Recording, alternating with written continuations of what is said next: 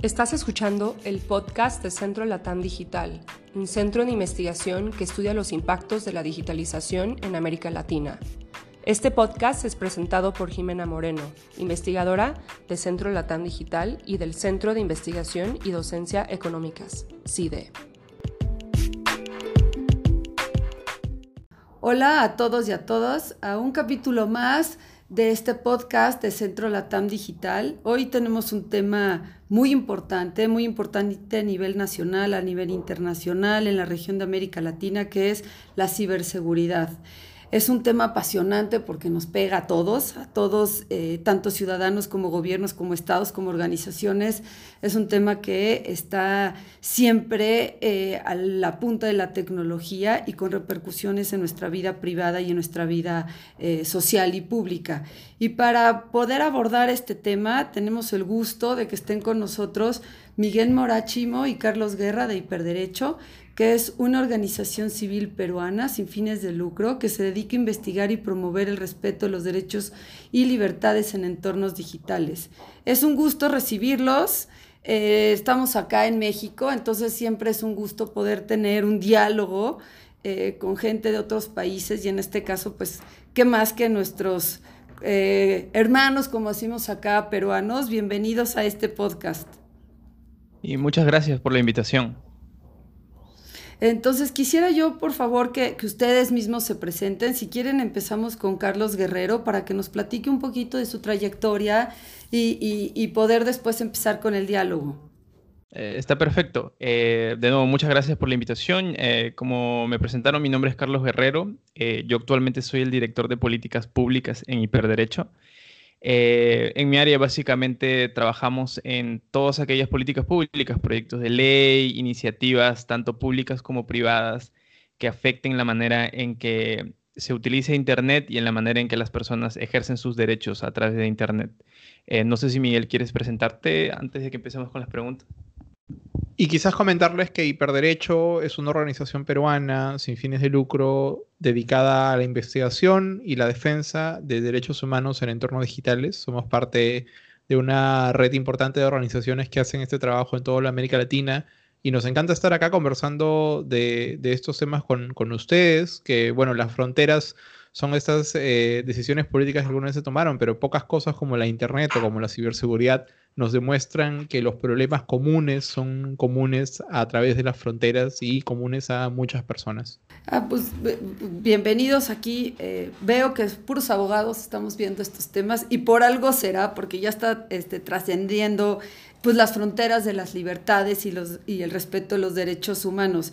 Y para poder eh, empezar, me gustaría que cualquiera de los dos pudiera dar una breve introducción de qué es, a qué nos referimos eh, ¿Qué, debemos entender los ciudadanos y las organizaciones cuando hablamos de ciberseguridad? Eh, bueno, yo, Carlos, voy a tomar esa, pregunta. Es un tema que entra eh, en mi campo de interés y además en el cual he desarrollado bastante labor en hiperderecho.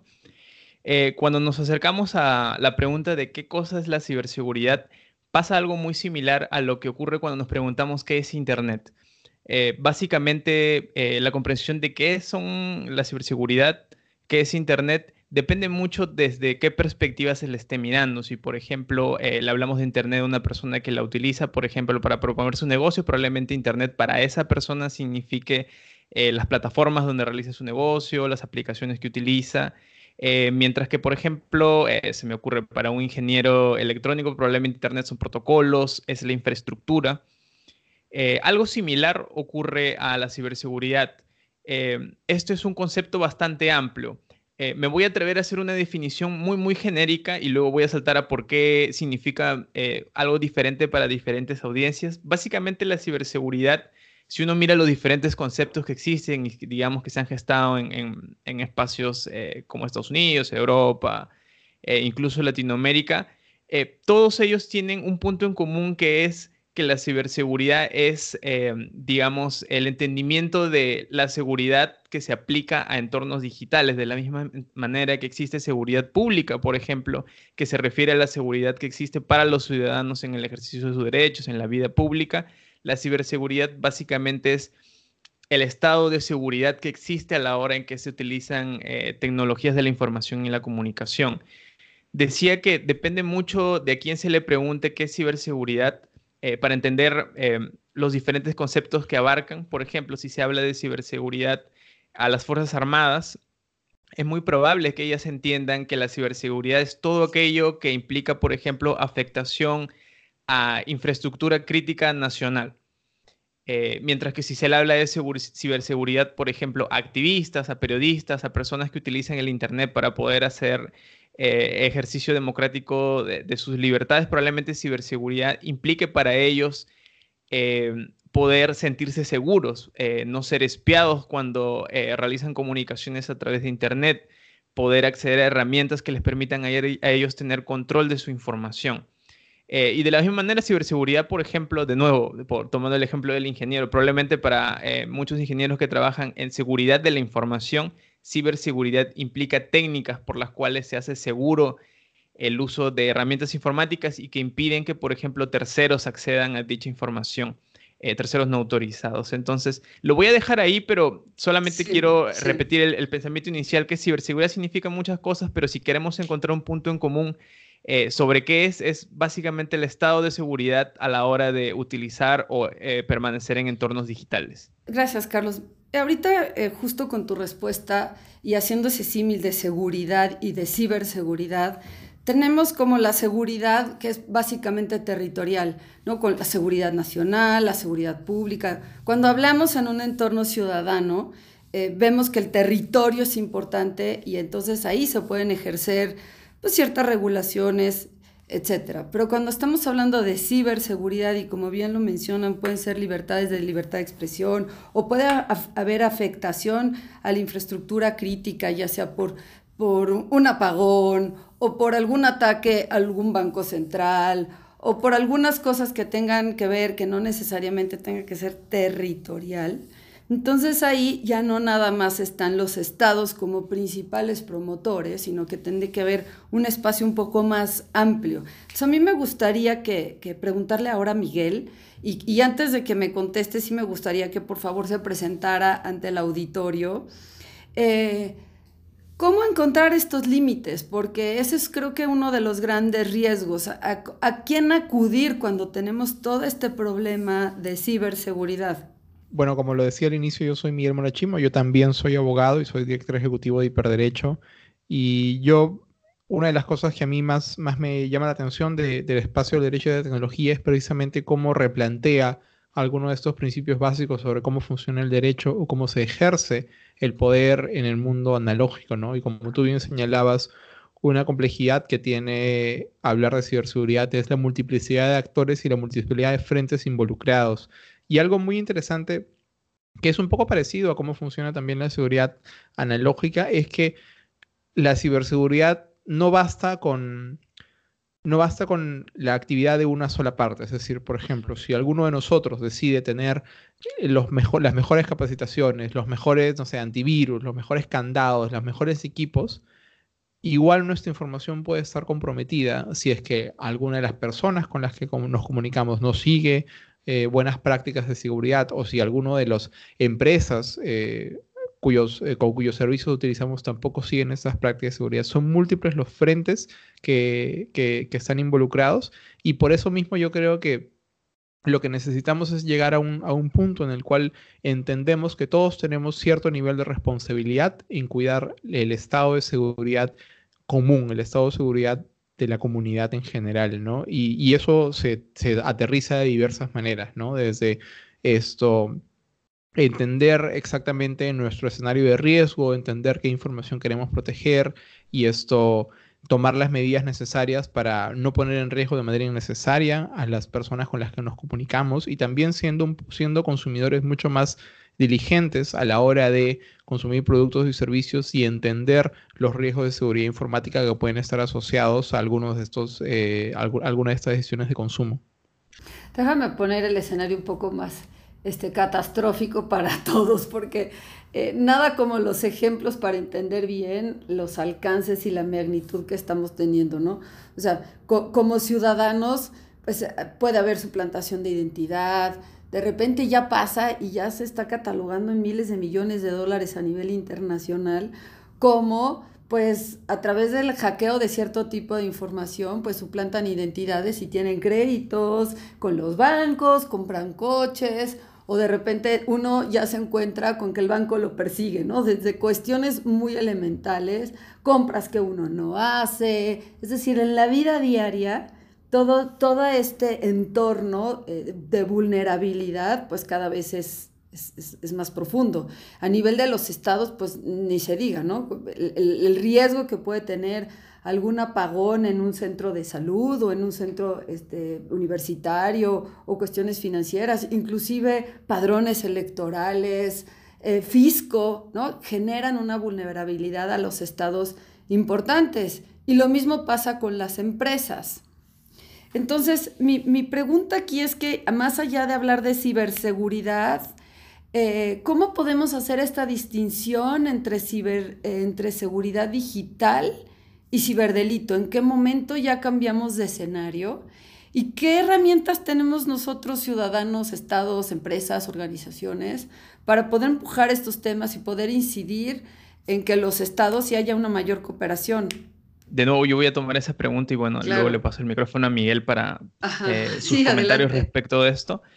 Eh, Digamos que la teoría clásica bajo la cual se ha desarrollado la mayor parte de conceptos de la ciberseguridad es hacer una división muy similar a lo que ocurre, podríamos decirlo, en el espacio analógico. En el espacio analógico, ¿qué ocurre con respecto a la seguridad? Existe la seguridad interna, que tiene que ver con, por ejemplo, la comisión de delitos, mantener la paz pública dentro del territorio de un país, eh, de una nación, y tienes la eh, seguridad externa, también a veces llamada defensa, que básicamente tiene que ver con proteger a la nación, al país, eh, de agentes externos, los vecinos, otros países fronterizos, eh, fuerzas externas que intenten atacarlo, intenten destruir al Estado. Entonces, esto que es teoría clásica, de alguna manera se ha trasladado un poco al, al terreno de la ciberseguridad y por lo tanto si nosotros queremos establecer, ok, cuáles son las diferencias respecto de, por ejemplo, los ciberdelitos, de cosas como la ciberseguridad, eh, se utiliza esta teoría para hacer una división que es la ciberseguridad entendida como, eh, digamos, la seguridad eh, civil, la seguridad pública, que tiene que ver con los ciberdelitos, los fraudes a través de medios informáticos y toda esta serie de conductas que afectan a individuales o empresas o incluso al Estado pero que se dan, eh, digamos, eh, a un nivel de afectación em, que podría llamar doméstico, frente a estas otras amenazas que eh, muchas personas llaman la ciberguerra, la ciberdefensa, que tienen que ver con la protección que tiene un país o el Estado, digamos, frente a ataques externos que buscan, digamos, interrumpir su funcionamiento. Entonces, en el primer caso es donde estamos frente a lo que tú mencionabas, a los fraudes, a, los delitos informáticos. Alrededor del mundo ha existido un gran esfuerzo porque esta primera parte, los, eh, digamos, los delitos informáticos, aquellas conductas que, que ocasionan daños materiales y económicos a, los agentes dentro de un país, eh, sean en primer lugar tipificados en los códigos penales, convertidos en delitos eh, señaladas las conductas que deben cumplirse para que estos eh, puedan ser perseguidos y asimismo han existido esfuerzos eh, para que estos delitos sean perseguidos incluso fuera de la jurisdicción de los países. Tenemos ejemplos como por ejemplo el convenio en Budapest, que está básicamente creado para poder permitir que una persona que comete un delito fuera del país donde se producen los efectos pueda también ser juzgado por estos casos. Entonces, yo haría esa primera diferenciación Em, a la hora de hablar de ciberseguridad. Hay una parte que corresponde enteramente, yo diría, al plano civil, eh, los ciberdelitos, las amenazas, los fraudes informáticos, y por el otro tienes lo que voy a llamar la ciberdefensa, que es, digamos, la manera en que los estados se protegen eh, de amenazas que pueden destruirlos, básicamente. Déjame hacer un alto aquí para retomar un poco esta idea que me parece bien importante y porque nos puede marcar el punto de partida de dónde, un diagnóstico de dónde estamos parados a nivel eh, regional.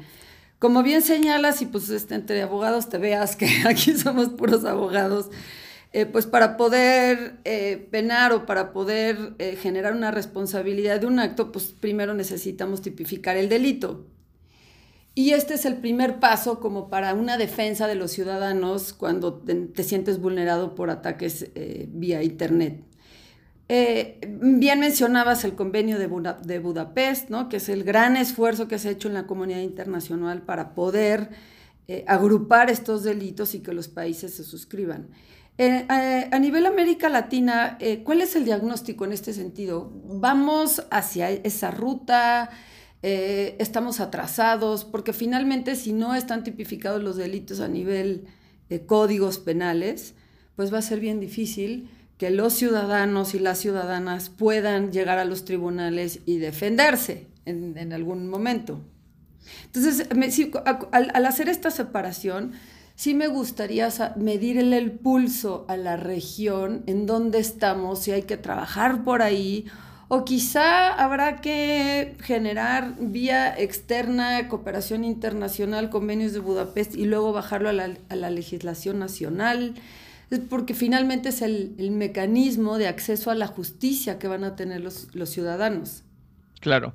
Eh, sí, me, parece muy, muy pertinente tu pregunta y ahí entran varios datos históricos que convendría eh, mencionar para poder entender cómo va la región, ¿no?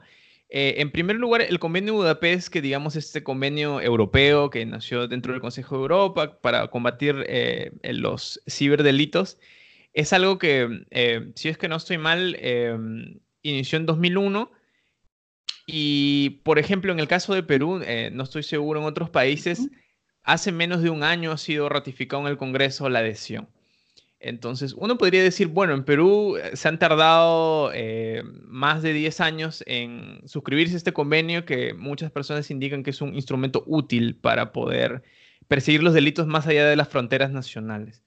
Pero eso no es tan cierto. Eh, hace un par de años eh, salió em, una publicación del Banco Interamericano de Desarrollo, si es que no estoy mal, sobre el estado de la ciberseguridad en Latinoamérica. Y allí mencionaba muchos puntos interesantes. Por ejemplo, algo interesante de, conocer es que em, dentro eh, de los 10 años siguientes, digamos, a la publicación del convenio Budapest, la mayoría de países de Latinoamérica eh, empezaron a trabajar reformas en sus códigos penales para poder incluir eh, delitos cometidos a través de medios informáticos. Em, esto ocurrió en Perú, estoy seguro que ha ocurrido en México, eh, en diferentes países de la región. Los códigos empezaron a cambiar. ¿Por qué? Principalmente porque muchos delitos que voy a llamar clásicos, como el fraude, la suplantación de identidad en el voto, por ejemplo, Em, con el uso de las nuevas tecnologías se iban convirtiendo en cada vez más frecuentes. Y el problema derivado de, ello era que a la hora de juzgar, como no estaba, eh, digamos, en aquellos delitos tipificados específicamente que se podían realizar a través de medios informáticos o de medios análogos a ellos, eh, en algunos casos eh, los jueces encontraban eso como una laguna y por lo tanto una persona que, por ejemplo, cometió un fraude a través de su computadora no, no, no, no era castigado. Entonces, empecemos por allí. Ah, hubo un primer esfuerzo por hacer esto. Se modificaron diferentes códigos penales, más que todo para actualizar la, digamos, eh, la manera en que se perseguían los delitos. Eh, que ya existían, por decirlo de alguna manera, en el mundo analógico, ¿no? Entonces, durante los 10 años siguientes a la, digamos, a la publicación del convenio en Budapest, existió este esfuerzo por hacer tipificación penal de delitos informáticos. Em, tal vez un, punto interesante allí es que eh, no existe un punto común en Latinoamérica respecto de qué considerar un delito informático. Al inicio, eh, y creo que hasta ahora quedan rezagos de esa discusión de abogados, que es, em, ¿qué son los delitos informáticos? ¿Son los delitos que se cumplen solo a través de las TIC? Eh, ¿Son aquellos que solo tienen efecto, por ejemplo, en el ciberespacio? Porque por un lado, el fraude informático tiene consecuencias muy tangibles, como que, por ejemplo, una persona que, eh, cuyo acceso a su cuenta bancaria haya sido comprometida tiene eh, una afectación real, es decir, que pierde eh, el dinero que, por ejemplo, tiene en una cuenta bancaria. Mientras que hay otros delitos informáticos que son, por ejemplo, em, el robo de base de datos, que si quisiéramos llevarlo de nuevo a la analogía que hice anteriormente, no tiene un correlato en el mundo real, en el sentido de que nada se ha producido, toda la afectación ha sido exclusivamente en el, por ejemplo, en la computadora de la cual se ha extraído la información. Eh, y por lo tanto, durante mucho tiempo hubo la discusión de ¿qué cosa es un delito informático? Son todas esas conductas que se cometen a través de las TICs, son solo aquellas conductas cuyos efectos se producen en el ciberespacio. Entonces, si uno revisa los códigos penales hasta ahora, eh, se da cuenta de que en los diferentes países de Latinoamérica se dio esa discusión y en muchos casos eh, no se llegó a un acuerdo y por lo tanto, eh, en algunos casos, por ejemplo, por ejemplo en Perú, es un delito informático la proposición a niños con fines sexuales a través de medios informáticos, mientras que, por ejemplo, en Argentina no lo es. Y, no sé, y, volvemos al, al tema al tema en el cual los abogados se encierran y pareciera que no hay avance, que es vamos a tratar de definir cada asunto, cada cosa para poder regularlo y entonces pareciera que solitos nos estamos poniendo una camisa de fuerza y no podemos avanzar porque precisamente junto lo, justo lo que estás narrando es que no avanzamos y seguimos con las discusiones de qué es un delito informático y hacia dónde vamos y parece que ya no nos da el avance de la tecnología para poder seguir enfrascados en este tipo de regulaciones y a la vez los sistemas jurídicos hacen que lo tengamos que hacer. Pero mientras están estas discusiones, pues hay deep web, hay venta de armas, hay pornografía infantil, hay ventas de monedas de todo tipo, este, que a, la luz pública y a la luz todo son ilegales. Entonces aquí, ya me gustaría preguntar un poco también a Miguel, eh, ¿cuál es hacia, si nos quedamos enfrascados en el tema del derecho y de la tipificación, pues parece que siempre vamos a ir rezagados y creo que hay que romper de alguna manera esta barrera porque la tecnología avanza y avanza y nosotros nos quedamos en las discusiones. Entonces a mí me gustaría saber de qué manera eh, podemos abordar un tema de esta magnitud a través pues, de instrumentos legales o regulatorios o, o no, en estas discusiones? Yo pienso que coincido contigo al, cuando dices que quizás hemos estado pasando demasiado tiempo hablando sobre responsabilidades penales, ¿no? Que es a lo que nos referimos con las palabras tipificar o castigar o convenio de Budapest, etc. Creo que hemos pasado mucho tiempo pensando en cómo castigar aquello que ahí donde se hace un daño y nos hemos pasado muy poco tiempo pensando en cómo prevenir ese daño y cómo hacer que ese daño nunca llegue a suceder. Y, yo creo que hay, hay, hay, múltiples, múltiples facetas, ¿no? De repente hay un elemento personal o social, es decir, qué prácticas o qué actitudes nosotros empezamos a tomar respecto del uso de nuestros dispositivos, el uso de nuestra información para prevenir ponernos en una situación de daño o de riesgo o de comisión o de ser víctimas de un delito y también hay un aspecto a nivel de política pública, que es de qué manera se configura o se diseña nuestras políticas públicas pensando en reducir esos riesgos, pensando en promover la privacidad, etc. Te pongo un ejemplo muy tangible de algo que hemos visto este año en Perú. Salió en las noticias hace unos meses una, la, eh, captura de una banda de, de criminalidad organizada en Perú que lo que hacía era, primero, identificaba a un grupo de personas que habían sido reportadas como personas con muy buen ranking crediticio. Acá en Perú, como en muchos lugares del mundo, existen centrales de, riesgo crediticio como Equifax que pueden proveerle a, terceros información sobre el, ranking y eh, eh, la condición de buen pagador de una persona en particular. Entonces, esta banda de delincuentes se hacía con una lista de personas que estaban en buena situación de crédito otra cosa que hacía era utilizaba las bases de datos públicas y privadas para acceder a copias de esto, la, eh, de la huella digital de estas personas porque como tú te imaginarás, y no sé si es el caso en México, pero en, Perú es muy común, que nuestra huella digital no solamente está registrada en el Estado, que el Estado ha tomado el rol de registrar las huellas digitales de todos,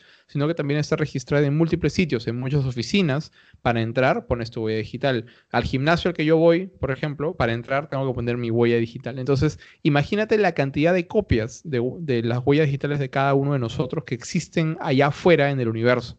Entonces esta banda de delincuentes se hacía con copias de huellas digitales y la otra cosa que hacía era esta banda de delincuentes usaba las bases de datos públicas porque acá en Perú si yo quiero saber por ejemplo tu nombre completo, quiero saber tu fecha de nacimiento, quiero saber tu domicilio, quiero saber el nombre de tus padres, todo eso yo le puedo pagar al Estado para sin expresión de causa que el Estado me diga exactamente toda esa información. Con eso se fabricaba un documento falso Entonces, la suma de saber quién era esta persona, tener acceso a su huella digital y tener un documento falso, así permitían que los, integrantes de esta banda de, criminales vayan a puntos de, de, venta de celulares caros y compren a crédito celulares caros usando y esto parece ya literalmente de ciencia ficción, una impresión 3D de la huella digital de sus víctimas. Eh, de esta manera, acá en Perú tenemos, eh, como, como, en pocos países, la obligación de que ningún celular ni ningún esto, chip de celular tiene que venderse si es que no hay una previa verificación biométrica. Entonces,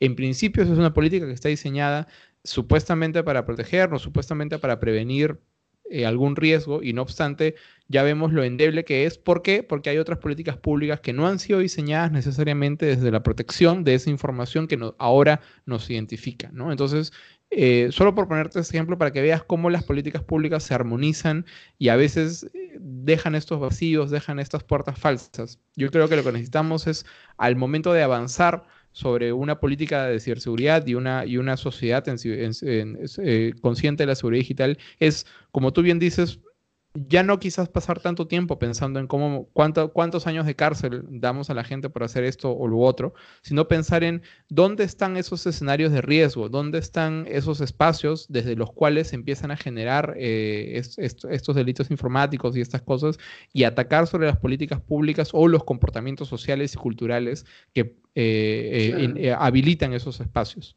Estoy segura que con esta narración, más de una de las personas que nos están escuchando ya nos pusieron a temblar, porque evidentemente nuestra huella, nuestro iris, eh, datos, firmas, este, credenciales que uno va dejando en cada lugar para identificarse, para entrar a algún edificio, o no, eh, y luego uno da las credenciales del lector o el pasaporte, o muchísima información eh, que la cruzan un poco con bases de datos y verdaderamente estamos en un estado de vulnerabilidad.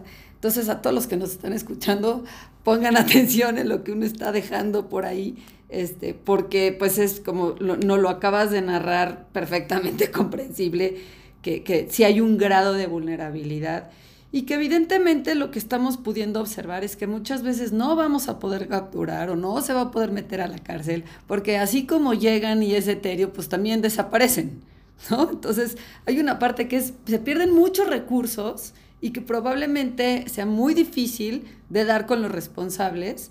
Eh, y el Estado pues tampoco puede estar persiguiendo, no, los recursos son limitados. Y el incentivo para generar esos tipos de fraudes son cada vez más altos porque se gana mucho dinero en esto. Y hay muchos huecos, o sea, por ejemplo, solo estoy pensando en el ejemplo de hace, no sé si viste que a inicios de este mes, bueno, del mes pasado, al fundador de Twitter y actual eh, CEO Jack Dorsey le hackearon la cuenta. Sí. Y, y, uno pensaría, bueno, pues ese es el creador de Twitter. Si alguien tiene el Twitter, seguro es él, ¿no? Pero la manera en la que se lo hackearon es la manera más silvestre del mundo. Alguien fue donde una empresa de telecomunicaciones, donde un empleado de una empresa de telecomunicaciones, y se hizo pasar por esta persona, le engañó, etc. La cosa es que la empresa de telecomunicaciones le dio una copia con un nuevo chip eh, de celular, un nuevo SIM card, eh, con el número telefónico de esta persona. Y con el número telefónico en un nuevo teléfono, lo que hizo fue resetear la contraseña, le enviaron una nueva contraseña y la persona ya tenía acceso a la cuenta.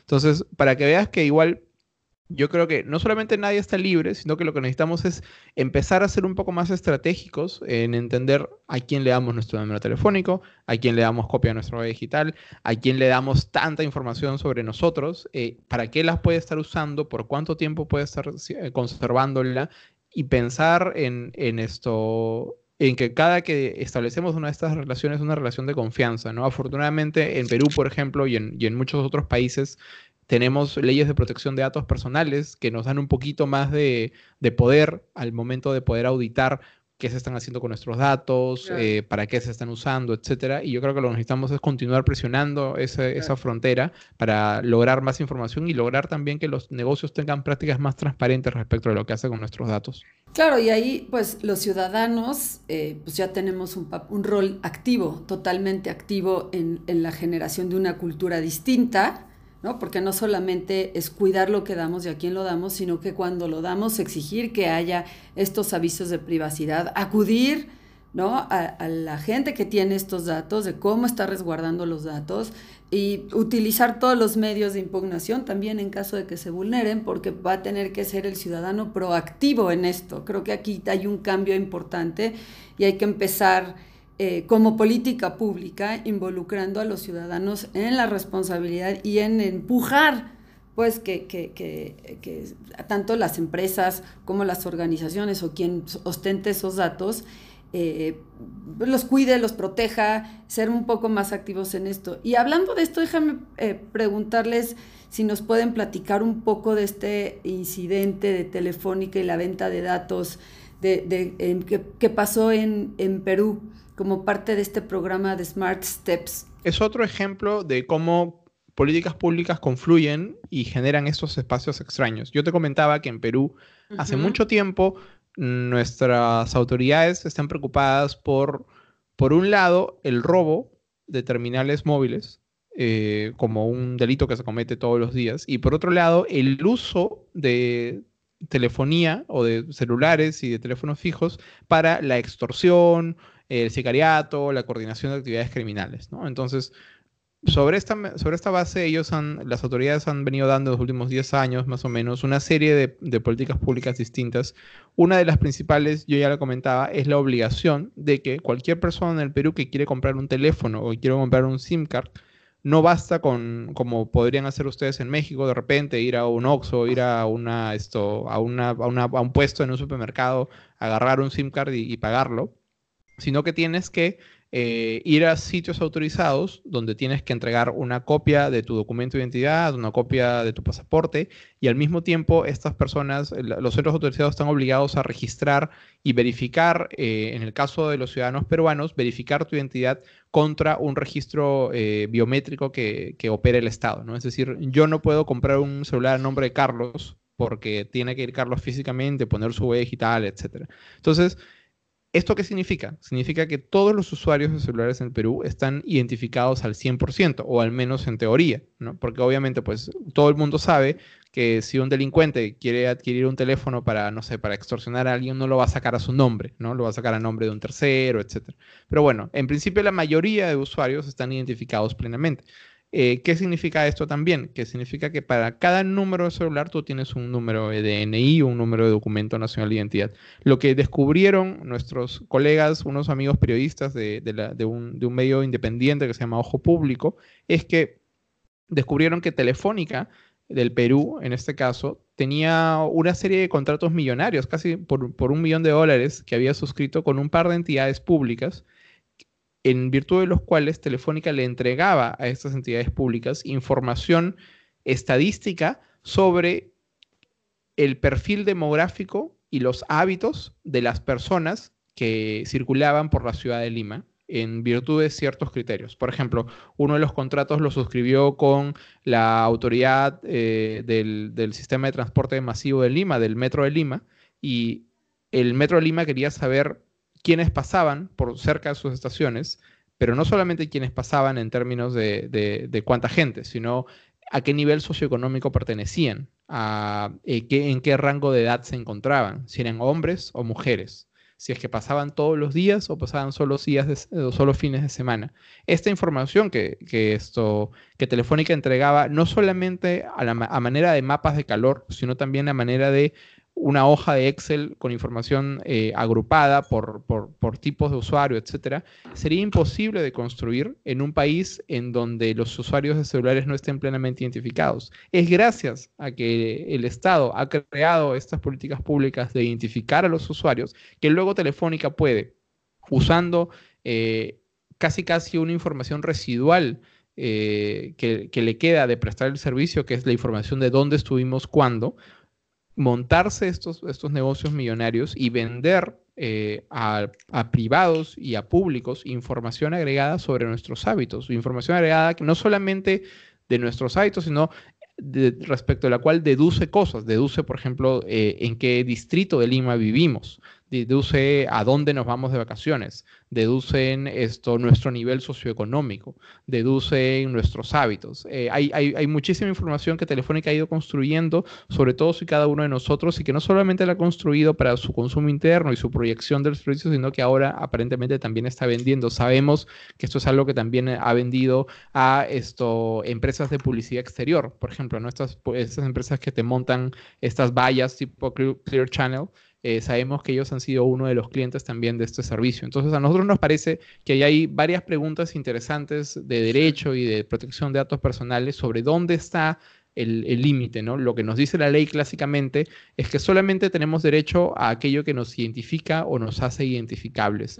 Pero yo creo que es valioso preguntarnos hasta qué punto lo que hace Telefónica de obtener información de nosotros, eh, deducir otra información de nosotros en función de nuestros hábitos y luego agregarla y venderla, si no debería también ser parte de nuestro consentimiento o si cuando menos no deberían ser un poco más transparentes al momento de eh, explicitar este servicio, ¿no? Y mira, lo que estás narrando creo que es una problemática en América Latina y yo me imagino que también a nivel internacional, porque el incentivo ahí, pues son eh, uno es un negocio millonario, el uso de los, de los datos, el cruce de datos, se lo venden a empresas del cuales eh, evita, va, directamente hacia el usuario y con esto nos damos cuenta de que finalmente los datos tienen un valor y este valor pues ya se genera un mercado.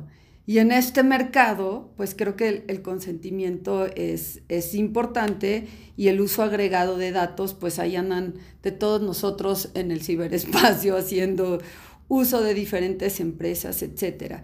Que bueno, habrá que poner el... Las respuestas no están ahora, creo que es bien complicado, pero sí este ejemplo eh, que, se está dando ya a la luz pública en Perú pudiera marcar un precedente en América Latina y a nivel internacional de cómo están operando y, y cómo los datos, pues acaba viendo un mercado, por decirlo así, secundario de datos, donde tienen un valor pues muy importante para las empresas eh, a través de nuestros, nuestros hábitos y volvemos a la, a la, clásica pregunta de ¿y dónde queda la privacidad de los ciudadanos? ¿no? ¿En qué momento yo doy un cierto tipo de información y al cruzarla, pues mi privacidad se pierde de una manera prácticamente absoluta? Y claro, y puedes estar abriéndote a riesgos. Una de las cosas que encontraron estos periodistas es que ellos lograron dar con una persona que aparecía en esa base de datos. Pese a que la base de datos no tenía el nombre o la dirección de la persona, ellos lograron dar con una persona que aparecía ahí. Entonces, preguntarnos también qué política tiene esta empresa al momento de comercializar esta información. ¿Se la podría comercializar a cualquiera? En función,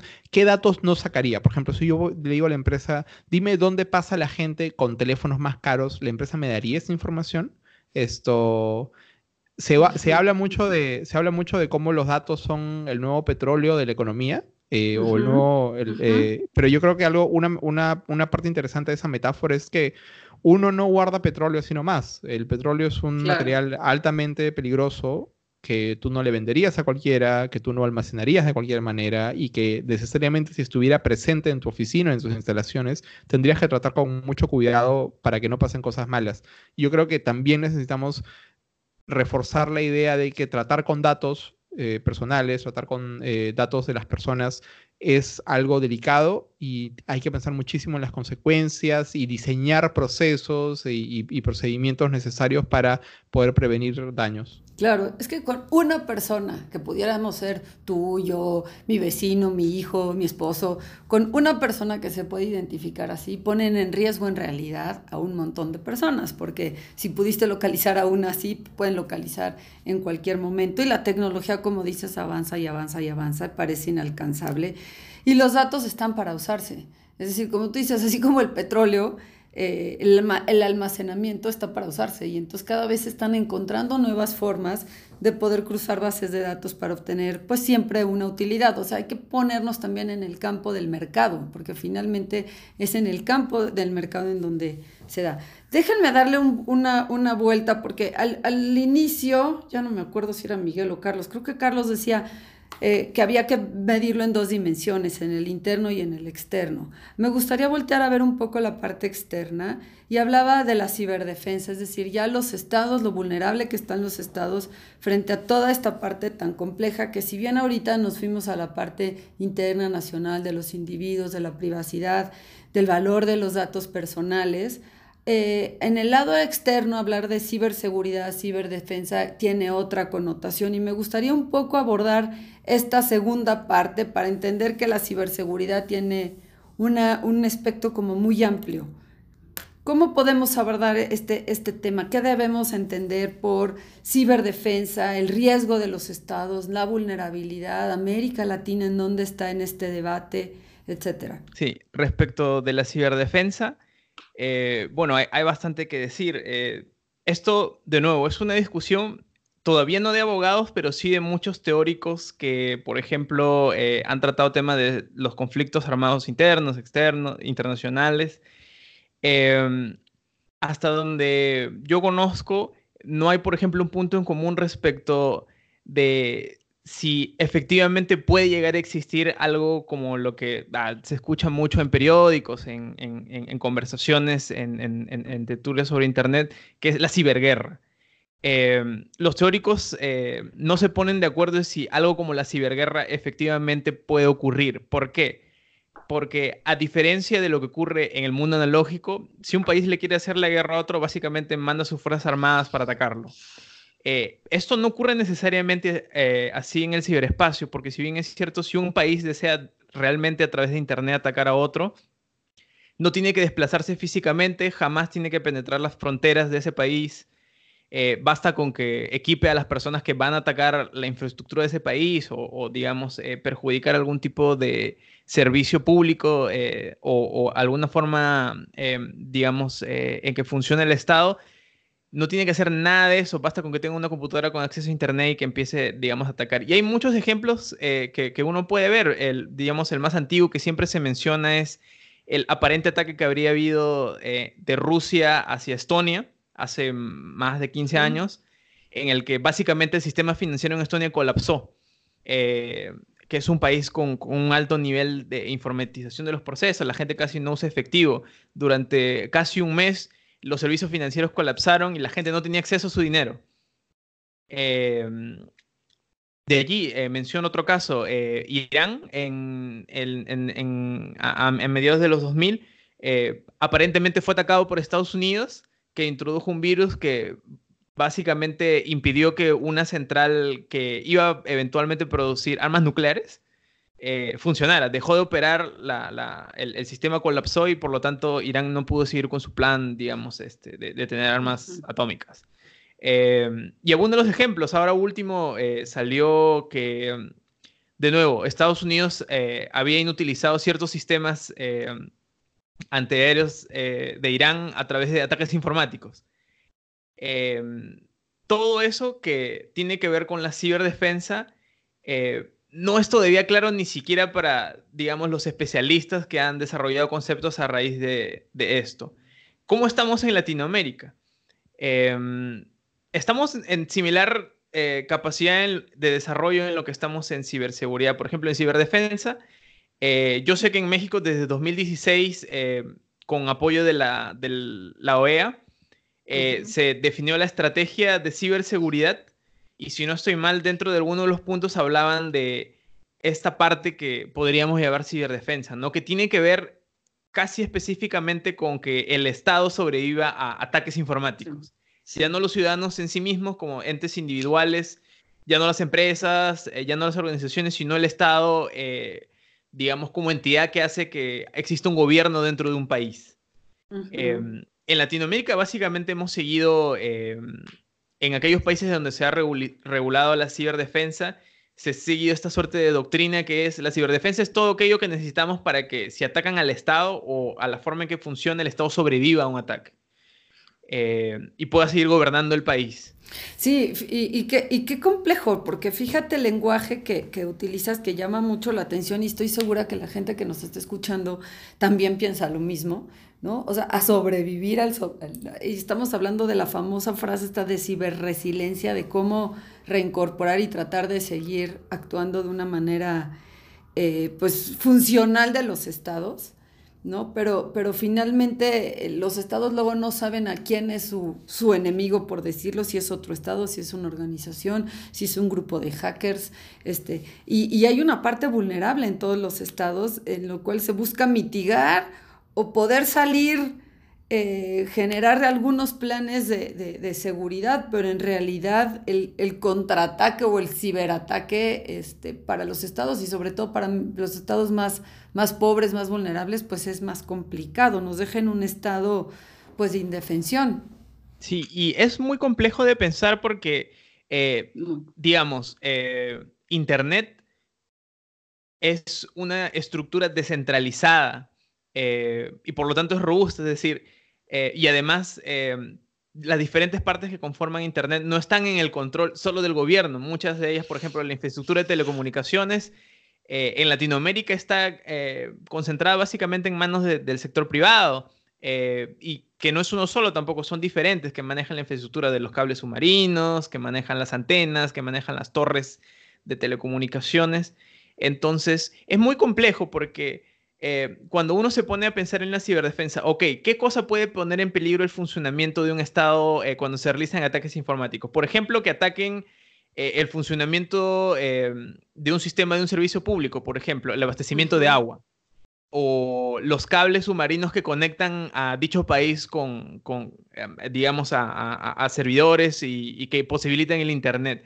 Toda esa infraestructura no está en manos del Estado por lo tanto, es muy difícil definir en qué momento, por ejemplo, eh, quienes están a cargo de esta infraestructura, eh, las, compañías de telecomunicaciones, las empresas concesionarias, etcétera, etcétera, etcétera, son rebasadas. Es decir, en qué momento decidimos que ellos ya no pueden hacerse cargo de la ciberseguridad eh, de esas pequeñas partes de Internet que funcionan dentro de un país y tienen que entrar las Fuerzas Armadas o el gobierno en sí y hacerse cargo de, la defensa de esta infraestructura para que no colapse y por lo tanto el gobierno se interrumpa.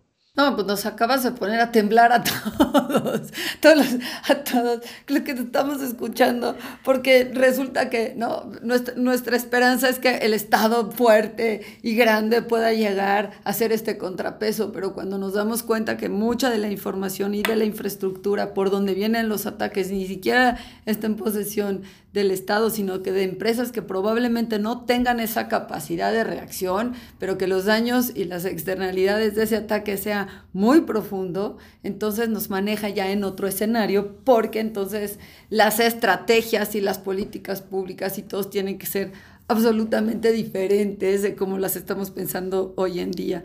Entonces digo, sin duda son temas muy, muy relevantes y muy importantes. Estamos por terminar esta, este podcast. Y a mí me gustaría, eh, como fin, que cada uno tuviera una pequeña reflexión de uno, un, minuto, un minuto y medio, como para, para poder cerrar estos retos, estos desafíos hacia dónde hay que ir. ¿no? Eh, quien quiera empezar, adelante. Yo quiero decir dos cosas. Yo soy Miguel nuevamente.